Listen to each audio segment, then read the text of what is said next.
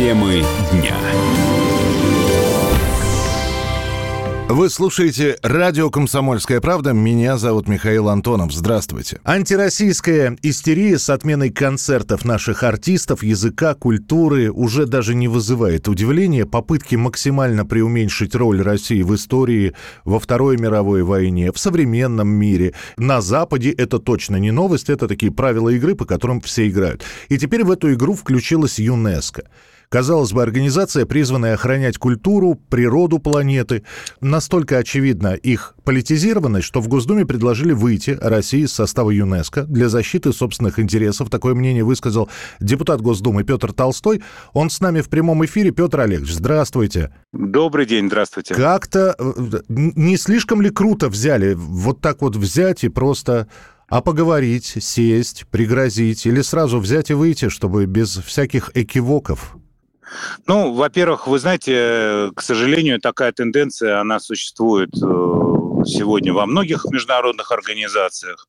Политизация деятельности, проклятия в адрес России звучат и в Международном олимпийском комитете, и в Всемирной организации здравоохранения.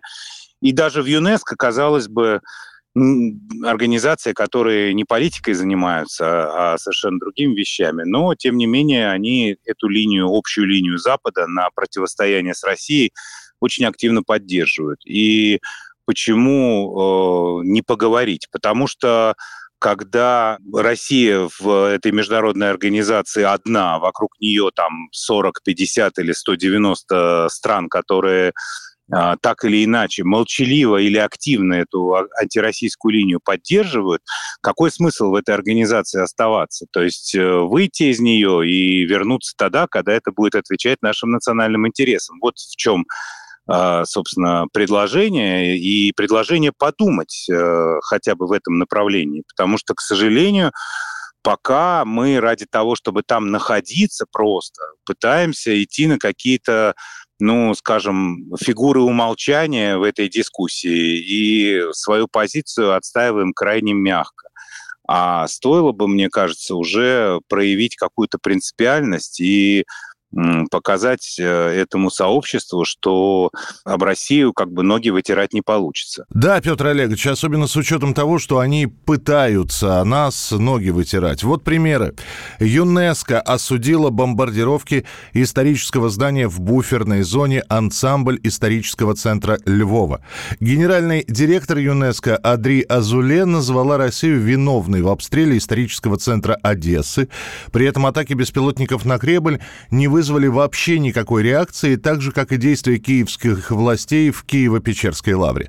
Зато, как заявлял глава службы внешней разведки Сергей Нарышкин, о вывозе в Музей Европы христианских ценностей Киево-Печерской лавры ЮНЕСКО с Киевом договорились. Но весь этот беспредел продолжался до тех пор, пока на него не ответили в российском МИДе. Официальный представитель ведомства Мария Захарова обвинила генерального директора ЮНЕСКО в превышении полномочий. Мы с крайним недоумением увидели опубликованный на сайте ЮНЕСКО пресс-релиз, где речь идет о, как там написано, осуждении российских атак, нанесенных по буферной зоне объекта всемирного наследия исторический центр Одессы. Гендиректор ЮНЕСКО, госпожа Азуле, она же гражданка Франции, в очередной раз превысил свои полномочия, назначив Россию виновной, как она сказала, в атаках агрессии и умышленном уничтожении объектов культуры. Угу. А вот до этого десять лет, где была госпожа Азуле, ее секретариат и предшественники? Не видели, ничего не замечали на Украине? Сколько можно нам перечислять, какое количество памятников было уничтожено и продолжает уничтожаться? Придумали же еще буферная зона исторического центра. А сам исторический центр, в котором была... настоящим центром, а не придуманным, статуя Екатерины Великой, которая основала этот город, госпожу Азуле никаким образом не трогает. И вот еще об историческом центре Одессы. Мы что, не понимаем, что принятое наспех и с нарушением правовых процедур и правил ведения решения о его включении в список всемирного наследия преследовало только одну цель – прикрыть механизмами ЮНЕСКО военную деятельность киевского режима на территории этого города. Это так.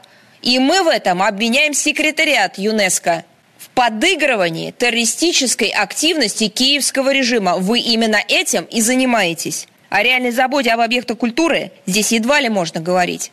Это что касается внешнеполитической истории. Но ведь и внутри нашей страны они тоже в ЮНЕСКО пытаются командовать. Ну, конкретно с ЮНЕСКО это история, связанная с развитием туризма в России и а, попытки представителей ЮНЕСКО сказать, что вот вы строите туристические кластеры рядом с природными заповедниками, а это как бы нельзя. Ну, конечно, нельзя, да. То есть с их точки зрения мы должны по-прежнему куда-то там ездить в Альпы или на итальянское побережье, несмотря на санкции, которые они против нас ввели. А те красоты, которые существуют в России, должны оставаться недоступными для большинства наших граждан. Мне а, кажется, что извините, это просто Петр часть Ильич, а что ЮНЕСКО политики. Может нам сделать? Ну, хорошо. Есть огромное количество зданий, исторических мест, которые находятся под охраной или под эгидой ЮНЕСКО в нашей стране. Что сейчас в нынешней ситуации они могут сделать? Сказать «ай-яй-яй»?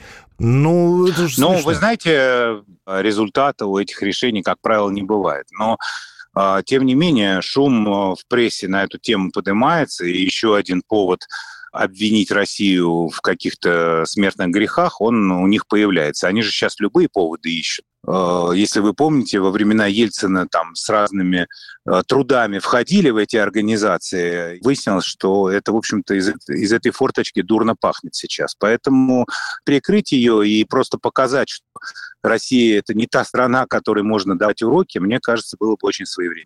К тому же, в продолжении вашей идеи выхода из ЮНЕСКО возникает вопрос, так ли мы нуждаемся в их защите. По мнению лидера Российской экологической партии «Зеленые» Андрея Нагибина, в настоящее время ее вот этой защиты как таковой даже нет.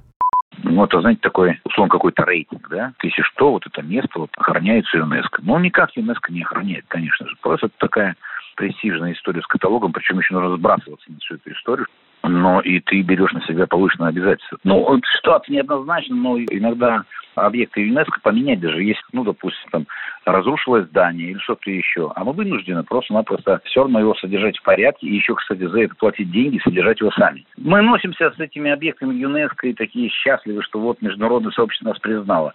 А сейчас, в принципе, никто никого не признает, и это совершенно только нам мешает, и мы еще за это должны платить какие-то деньги. Мы можем обойтись без ЮНЕСКО, как мы сейчас спокойно обошлись без э, вэ тэ о там, и так далее. А, так если все-таки в формулировках быть точнее, мы сами уходим или мы их выгоняем? Нет, но мы не можем никого попросить выйти, мы можем сами не участвовать в работе организации, но это решение, которое принимают, соответственно, после консультации Министерства иностранных дел, потому что ЮНЕСКО — это одно из подразделений ООН, поэтому этот шаг, он должен быть просчитан, продуман соответствующими экспертами. С этим надо какую-то уже ясность, так сказать, иметь. Наши пути разошлись и с парламентской ассамблеей Совета Европы. Наши пути много с кем разошлись, но это не значит, что жизнь на этом заканчивается. Наша реальность, она никак не соприкасается с их вот этой вот выдумкой по поводу ужасной России, где нарушаются все правила. Мы живем по тем правилам, которые мы считаем для нас справедливыми и хотим, чтобы граждане нашей страны имели доступ ко всей территории России для того, чтобы отдыхать, ездить с детьми на горнолыжные курорты и так далее. В данном случае попытки этому помешать, они явно носят ангажированный характер. Вы знаете, Петр Олегович, некоторые люди нарисовали такую картину, что, значит, застроенный все, весь застроенный частными особняками, гостиницами Байкал, заповедники Камчатки, ну и прочее, прочее, прочее. То есть, оказывается, ЮНЕСКО вот это вот все хранит, а если его не будет, все как-то радикально поменяется. Ну, во-первых, ЮНЕСКО, конечно, ничего там не хранит. У нас достаточно жесткое природоохранное законодательство внутри страны. У нас есть целый ряд требований к особым охраняемым природоохранным территориям, заповедникам, и никто эти требования не снимет, никто ничего не застроит, и ничего не изменится. Просто, может быть, не будет такой красивой вывески «Охраняется ЮНЕСКО». Но знаете, когда начинался процесс взятие под охрану каких-то объектов со стороны ЮНЕСКО, это было как, ну не знаю, охраняется вот седьмое чудо света. А да. на самом деле они расширили этот список до такой степени, что, пытаясь свое как бы влияние упрочить на все процессы, которые идут в стране, что, в общем, без их ведома, без их разрешения, без их согласия ничего нельзя нигде делать. Но в целом сохраняется это благодаря нашему национальному законодательству. Далее. Мы живем как жили, или мы ждем, что они поменяют отношения? Во что верится с трудом? Ну, во-первых, конечно, живем как жили, а во-вторых, поменяют они отношения или не поменяют они отношения, это их дело. Главное, чтобы мы сделали то, что должно. А дальше уже к этому свое отношение они будут подстраивать. Не мы должны под них подстраиваться, а они должны иметь в виду, что Россия не та страна, которая допустит такое вот политизированное отношение в сфере культуры. Нам не надо ждать ни от кого реакции. Нам нужно заниматься своей страной, нашей любимой Россией. Спасибо большое, Петр Олегович. Будем следить за вашей инициативой, ну и встречаться в эфире радиостанции «Комсомольская правда». С нами был депутат Госдумы Петр Толстой. Темы дня.